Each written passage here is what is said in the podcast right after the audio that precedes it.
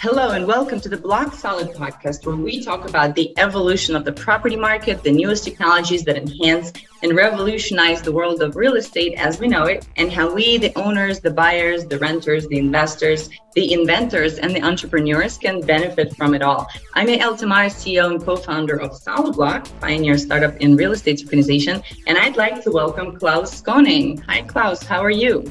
Hi, I'm good. How about you? Great.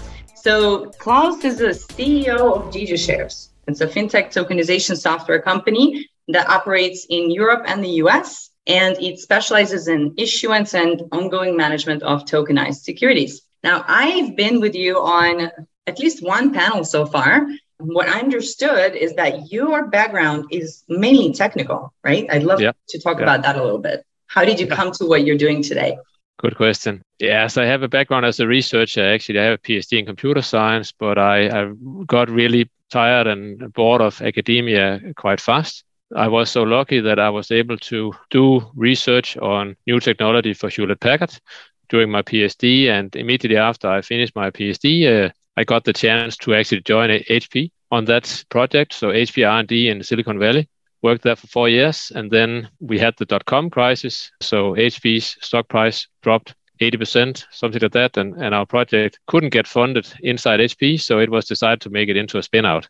Okay. That that was the first time I had the chance sort of to go to the business side, right? So I took the chance. I had no interest in being an entrepreneur at that point. I knew nothing about it, but I decided to take the chance and see it as a career development uh, opportunity. So I became the CEO of that spin out of HP and stayed there for more than 10 years. Grew it into a respectable company in its own right and with a focus on AI.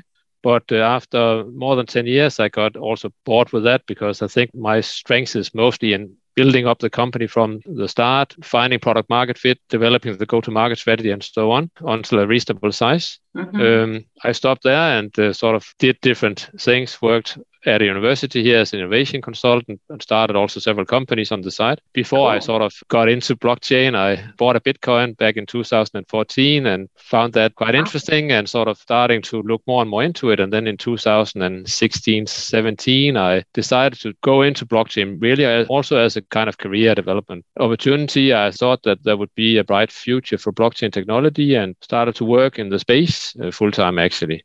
And then I worked on a couple of different projects before I got wind of uh, tokenization. Actually, I needed it for my own project at the time, and I back in 2017, and we couldn't really see any good providers at the time. There Why? maybe why did you need it for your own project? It was basically the idea was to create like a kind of block startup incubator on the blockchain basically bootstrapping of startup projects and using tokenized equity in these projects to pay anyone participating in the project. So even just with an idea, you could come into the system and to tokenize get some amount of tokens corresponding to future equity in the project or the idea and use that to pay anyone participating in the project. So it, it was, I think, a nice idealistic idea, but very difficult to get off the ground from a business perspective. We gave it up after a short time, but it allowed us to see that the state of the art back then in the tokenization space was pretty poor, right? So we looked at the TokenSoft doesn't even exist anymore and i think we looked at securitize i think there were a couple of other providers also who, who are not who don't exist anymore. But eventually we decided to build our own solution because we thought we could do it a better job. Yeah and i think you did. I'm actually yeah. quite, i mean don't tell anyone. I yeah you know of course i follow you guys closely. I think you guys are really strong really in this technological part and understanding how the crypto market trends will affect you know the tokenization trends right? The whole move of in decentralization of transactions and this decentralized finance and you know movement towards tokenized the loan and lending products. And i really love to kind of dive into that with you in a little bit. But we first kind of get to have to talk about the basics basics right? So yeah. DigiShares so you founded the company do you have any partners that you you're working with? Yeah, we were three uh, co-founders back in the day. Yeah, myself and a woman called Mette, who was mm-hmm. on the marketing side, and a Russian guy called Yuri. Actually, he's no longer in Russia. He's actually in Israel. Made oh, his nice. exit uh, during the crisis. He's yeah. on the technology side. I was also mostly on the technology side back then, but now I'm mostly on the business side. Mm-hmm. Wow, very cool. Great. So you founded the company and you worked, and your goal was to first and foremost create a solution for yourself for the business you had at the time. And when did you realize that there is a potential out there that customers started knocking mm-hmm. on your door? Took a long time actually. The first couple of years were pretty quiet. Yeah. Maybe you will agree. Sort of, I think the years 2019 and 2020 were pretty quiet on the tokenization front. I think uh, we didn't see a lot of adoption back then, and I think there were only a few projects. We had a lot of focus on doing STOs, and I think it was just after the ICO, so people wanted to do STOs instead which not very few of them were successful, I think. And I think it was not a, generally a very good time for the industry. But it took time to mature, and it also took time for us to develop a functioning, mature product. So it, it was okay, right? In and then in 2021, uh, end of 2020, maybe we started to see interest, and, and it's it's just been growing since then. I would say every every quarter, and I oh. think it's yeah, still growing. Amazing, quite, and quite fast. Yeah, so talk about your recent projects or any projects that you want to mention, because I've, I've seen quite a few interesting ones in the media. And just talk to me about something that you think the audience would kind of gather the most information from on your activities. Yeah, so we have quite a wide variety of projects, right? And there's no clear trend, I would say, in, in what are the most typical projects and the most successful projects that we see. Mm-hmm. But I think generally we really like projects where the focus is not so much on fundraising or crowdfunding, but rather on using the technology to make an asset more liquid and to sort of reduce back office costs and sort of digitize and modernize your business because I think that's really what we can do now. So one example of that is the MarketSpace Capital, Dallas-based real estate developer who has tokenized one asset so far using our platform and then actually listed it on T0 they are planning to tokenize several other properties this year, and, and their primary reason for doing it is actually to get liquidity for their existing investors. Mm-hmm. Very nice. Um, the asset that is listed on T0 now is, is not very liquid, unfortunately, but and that's actually because the existing investors don't want to sell, which is a bit of a luxury problem. Yeah, I understand. Do you have any idea, um, you know, whether do you have any idea of how this market will develop how this liquidity can be achieved? You know is it market making or I wish I did. I think it'll develop through many different sources, right? And many different factors will play into it, and a lot of companies, right, will provide different pieces uh, to the puzzle. So we have the exchanges, right, the regulated exchanges like T0, INX, Oasis Pro, ADDX, Archax, and so on. More and more are launching, and uh, every month we hear uh, one or two new exchanges announced. And uh, I think that eventually this market will just uh, develop and grow quite uh, large. Then we have the existing exchanges like Nasdaq and Euronext and so on. They are actually also going into the space, so we will see competition for them. Mm-hmm. We also have big crypto firms like Coinbase, ConsenSys, and so forth, Binance, who are also going into this market and will also participate in it. And then we have decentralized exchanges like our own real estate exchange that we are working on, and RealT and Realio and other companies, right, that are developing sort of decentralized bets on a liquid future for real estate assets. So I think that just we see so many people coming into the space, and I'm sure that we will eventually solve the task. The main problem right now is the lack of retail investor interest. But I think that it's just a matter of time that to sort of cultivate and develop that understanding in the retail investors that they now have the opportunity to invest into real estate assets. Mm-hmm. We saw it also taking back in the 70s, 80s, and 90s, we saw the retail investors suddenly get access to inexpensive and user friendly stock trading, right? And that actually also took many years to develop. Whereas today, it's very normal for retail investors to own stocks as part of their normal financial planning. I think we'll see the same happen in the real estate space over the next few years, just faster, hopefully. Okay, so what do you think will happen in the real estate space? Uh, do you think retail investors will join the tokenization, or anything, any specific insight that you've seen in market research and so on from your customers? I definitely think they will, and I think that's one of the big raison d'etre for the industry, right? That we we can drag the retail investors in, we can fractionalize, we can democratize, we can develop the retail investors as a new funding channel for real estate projects. And at the same time, we can give retail investors access to real estate as an asset that they can use to protect their savings in the future and possibly uh, create more uh, equal access to more uh, attractive investments. Okay, so the, you think that the main goal of tokenization is kind of more democratization, and then how, what kind of benefits does tokenization add beyond the, let's say, all the fractional investment companies that are there today? I think a lot of the benefits are in the infrastructure itself, right? So just the ability to self custody your digital assets, your real estate mm. assets, right, is at the bottom of all of it, right? We've seen a revolution and a massive amount of innovation over the last 12 years due to suddenly being able to self-custody your digital okay. uh, currencies, right? And the ability to transact with digital currencies outside the bank and centralized parties, right? And now software companies can transact with digital currencies, right? We'll see the same kind of innovation with digital assets, I'm sure, over the next five, 10 years, and a massive okay. amount of innovation. Awesome. It's impossible um, to predict how it'll end. Okay, so this is a very interesting angle you're giving me right now. Because so you're saying that you know, we have all this fractional investment where investors kind of don't have control. They will get their passive income and they'll be at the mercy of the issuer on when they'll get their money back, right?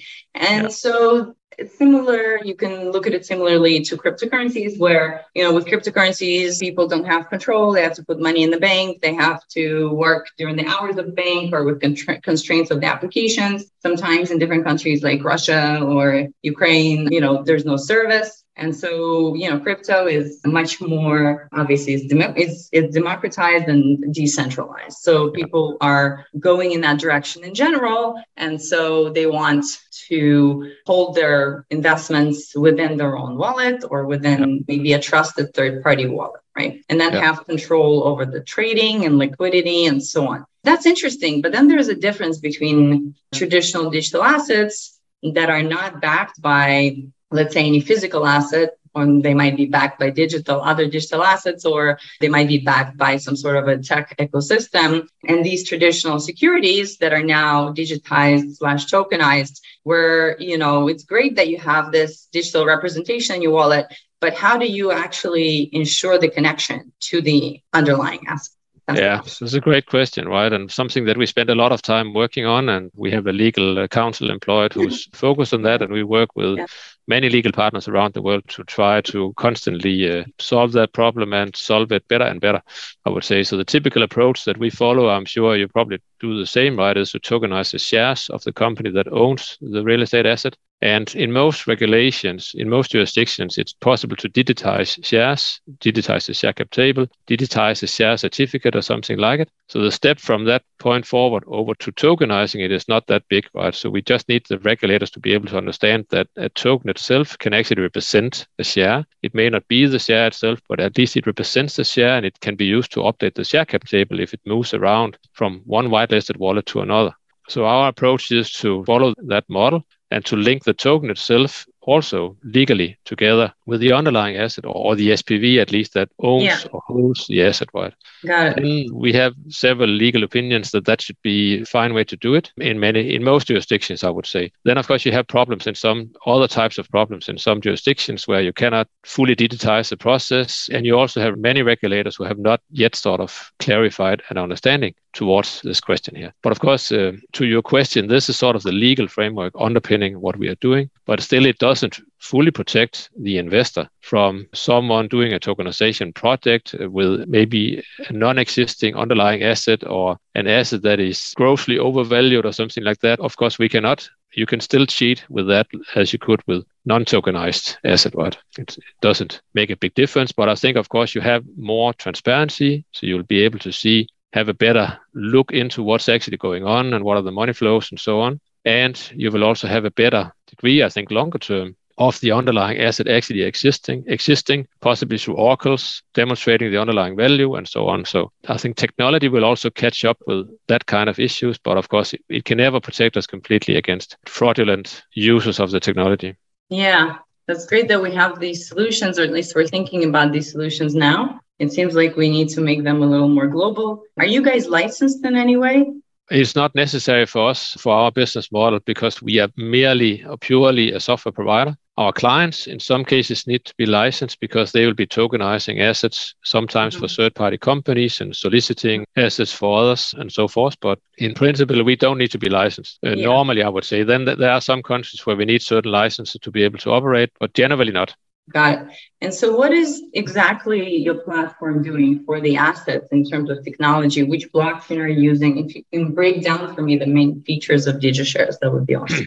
Yeah, it's uh, relatively easy to say, right? Our platform is a combination of a crowdfunding platform, compliance and share cap table and corporate management platform, and a trading platform or marketplace, basically. That That's what the clients get, right? They get a system to manage the tokenization, the minting, the compliance, the share cap table over time. They also get a bulletin board marketplace where the investors can trade in a peer-to-peer fashion, similar to on, on the blockchain uh, using an atomic swap with no counterparty risk. And they get it with uh, integration options for KYC providers, uh, payment service providers, custodians and so on, and sort of with different configurations available. Also integrations to exchanges, so they can list the assets on the exchanges on the blockchain side, we are totally agnostic and we can support several blockchains and we can add others uh, on upon request. We support mostly the EVM compatible blockchains like Ethereum, Polygon, Binance Smart Chain, and so on. But also Ravencoin, interestingly, is there's a lot of interest from the Ravencoin community in, in doing tokenization. And it's also, of course, it's a fork of the Bitcoin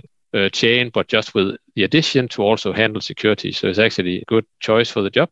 And then we are working on supporting Polymesh, which of course is a fully, it's a permission institutional level blockchain just for security tokenization. Got it. Okay, that's really, really exciting. So you guys are working with the EVM blockchains right now. Do you see some interoperability opportunities in the future? Yeah, I think it is early days for that, I would say. We haven't seen much yet, but I know a couple of sort of migrations have been made from Ethereum to Polygon or the other way. Uh, we haven't done it yet, but I think it'll, mm-hmm. it'll happen in the future. Still, I would say, I have to say 95% of our clients are conservative, I would say, and stick to uh, the main Ethereum blockchain but a few are more sort of savvy and have their own opinion or yeah about how to move forward. Also, I would say that it's important, of course, that when the issuers make a choice for the blockchain, they should choose a blockchain that has a, a big ecosystem, right? A big community, stable coins, sort of a uh-huh. means of payment, custodians supporting the chain, KYC providers, and so on. All of those elements really need to be there to be able to make a solid project. Wow, that's just so cool. So we have a lot of things happening at the same time. We have the technology that's developing to enable investors to hold real estate in their wallets, to be able to trade, to be able to have control. What are other blockchain uses in real estate that you guys are supporting? Is there anything else that you guys are doing in terms of distributions yeah. or compliance and things like that that goes also goes into the Web3 category? Yeah, so we're working on an exchange, right, for real estate that is uh, based on it on DEX technology, decentralized exchange technology. So hopefully we can launch something at least in a pilot or trial manner uh, later in the year. That's that's the goal. But it's I have to say it's very complicated both on the legal and the technical side to get it set up. We are working with Balancer now as a technology partner on that, but yeah, it's taking time. So um, and then of course we also uh, provide a few some legal services. I would say we are not a legal firm, but sort of high level legal services to assist the clients in making jurisdictional choices and so on. Mm, got it. Very, very interesting. So the exchanges for real estate, for fractions of real estate, and it will be determined what the jurisdictions are that yeah. will be supported, yeah. right? So do you know approximately Europe or the US or anywhere else?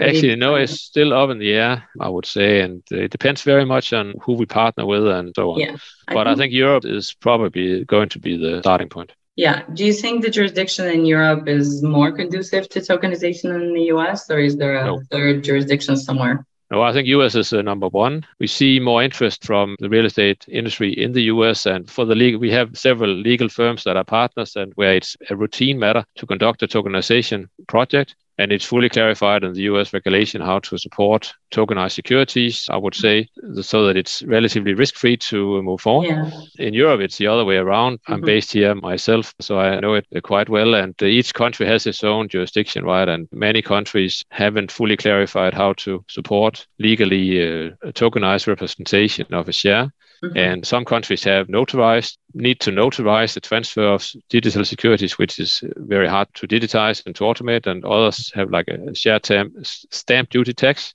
which is also really hard to digitize. So it's generally much harder in Europe. And I think it's the same picture also in Asia. Yeah, absolutely. Yeah, so we're so you're saying you're still at the beginning, but do you have any idea where this industry will go? Do you have a number in mind in terms of either, let's say, assets under management tokenized or assets being traded. Right now, according to the STO, you know, security token markets, we see a little bit over $250 million in assets traded uh, on exchanges or compliantly traded at least personally think it's actually not too bad because if you look at the history of the REITs in the first two years of the public REITs, for example, there was even less, like less okay. AUM, less, I mean, less market cap, less liquidity, and so on. First of all, I wonder if a lot of the trades that will happen in the future will happen more in the OTC space over the counter and rather than on exchange. And even now, if most of the trades are happening because it's wallet to wallet, you don't necessarily need an exchange with some sort of a regulatory umbrella for the OTC. I wonder if a lot of them are happening off the exchanges, and I wonder what this industry is going to be like in the next yeah. five to ten years. Yeah, me too.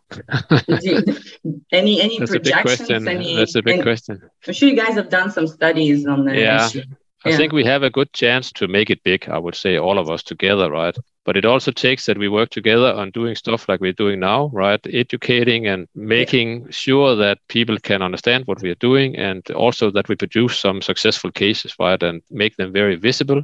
I think the industry as a whole hasn't really delivered on the promises yet on liquidity and so on, but hopefully we can do that over the next couple of years.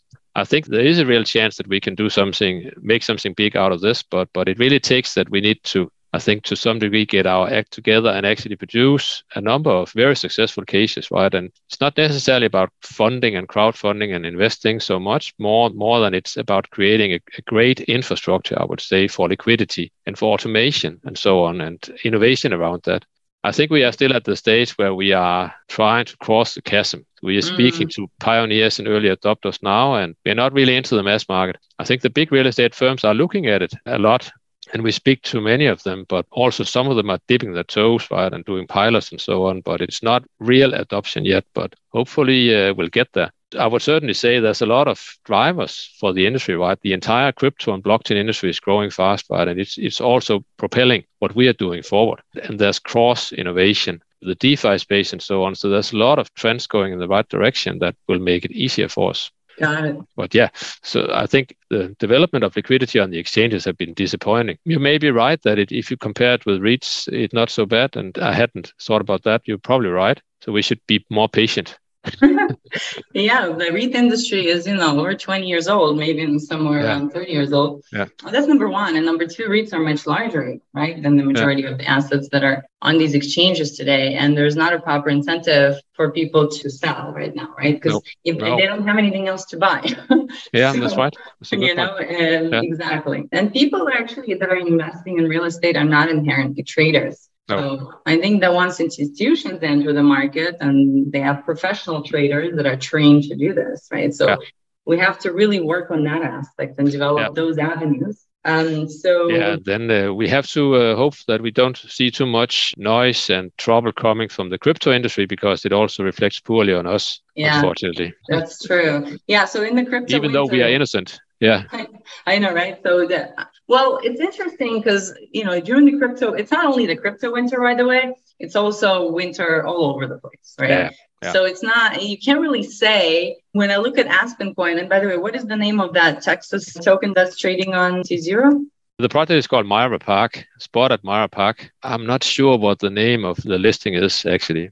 Yeah. So if you look at, let's say, uh, the Aspen coin, which was tokenized with Solidblock back in the day, the Aspen coin is, of course, below, I think it's fluctuating now kind of at the price of issuance, about a dollar. Yeah. And, um, but you know everything is kind of down and people are yeah. just needing liquidity so if you have money sitting in aspen coin that you can sell fantastic right you're going to take it out so yeah. I don't see any kind of contradiction here. No. And that's what happens. The markets go down and people want to sell. But you need to have yeah. also the buyers and usually have kind of these distressed stock buyers even, right? Yeah. That are buying up the stocks and or securities and wait for a rainy day. So it's just the industry needs a lot more development and it needs to function as an ecosystem, in my opinion. Yeah, yeah in my totally. Opinion. I was mm-hmm. referring also to the crypto hacks and scams that we see, and uh, uh, not uh, fortunately, I would say not fortunately, really, I would say evidently it hasn't touched our industry, right? Because we're working with mm-hmm. security, so you can't steal them. Even yeah. if you manage to somehow steal them, right, we could burn and reissue. So we exactly. don't have the same security risk, which is, I think, very important to understand. Well, that kind of limits us as well, right? If we have to keep yeah. to the centralized marketplaces, that's what stifles further innovation and also, you know, the exchanges ultimately, right? Who can trade yeah. on these exchanges and the level of permission that you need and the level of freedom, right, to take the money out. So people are kind of on the fence. And I really wonder if we can merge the two together, right? If we can yeah. somehow marry the decentralization aspect with the security, with the cyber security of yeah. the security space. Any ideas on this uh, realm? Yeah, I think that's, for instance, what Polymesh is trying to do, right? So Polymesh is a permission blockchain. So every one of the on Polymesh will be KYC by a, a trusted, regulated party. Everyone will be known to someone, right? And, but it will still be fully decentralized. Everyone will be able to trade with each other and to do different, do the normal, do the same stuff that you can do on the open Ethereum blockchain. It will just be within a permission environment. So mm-hmm. I think mm-hmm. we'll just see such environments to develop where everyone will be KYC'd by trusted parties, and they will get larger, I think, eventually than the, the unpermissioned space we see today. And in mm. fact, the, the mm. unpermissioned space will, to some degree, suffer the same development, right? Because in the European Union, for instance, right now you have to whitelist your wallet even if you are trading crypto and sort of interacting with regulated exchanges. So yeah. it's, it's probably merging longer term. Interesting. So you're seeing compliance being more of a decentralized thing or permissioned rather, like you have yeah. a few parties, like what you can do today, kind of to get a certificate, security certificate somewhere. And then like an ID, you can log in with your Google ID or you can log in with yeah. your, you know, it could be Bank of America KYCML accreditation or whatever, right? If the banks yeah. take control of compliance or broker dealers. Okay, great. So you'll be able to get kind of the certificate and be able to actually trade wallet to wallet or buy directly from the issuer's wallet, right? So you kind of go, you look at the issuer, let's just yeah. kind of say Grant Cardone's company that has, you know, investment fund that I think is now, you know, in billions of dollars. So let's say that they go into his wallet, right? So uh, go into, in, they don't go into his wallet. Let's say that the assets initially go into that wallet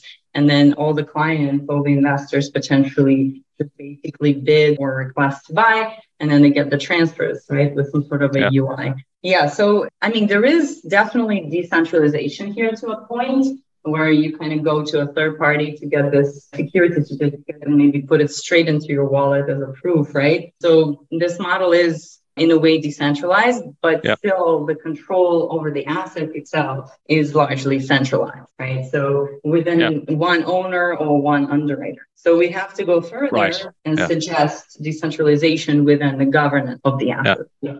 Yeah, a lot of innovation to be done, right? But that's great. I mean, I think it's fantastic, and the fact that now you also have structures like the DAOs that yeah. have been, you know, legalized in states like Wyoming there's no reason why they can't put the, that fund as a DAO or even an SPV where the ownership of the asset is put it into the DAO and associate some level of governance in, within that DAO, at least the administration yeah. of the asset, right? The checks and balances and things like that. And that already creates kind of, that's what you call democracy, right? Not enough democratization when all you do is be able to put a hundred dollars into an asset yeah. into someone's pocket right? Yeah. I, do it every day right? Put a hundred dollars into someone's pocket. It doesn't mean that i have any control over that company right? No. over that.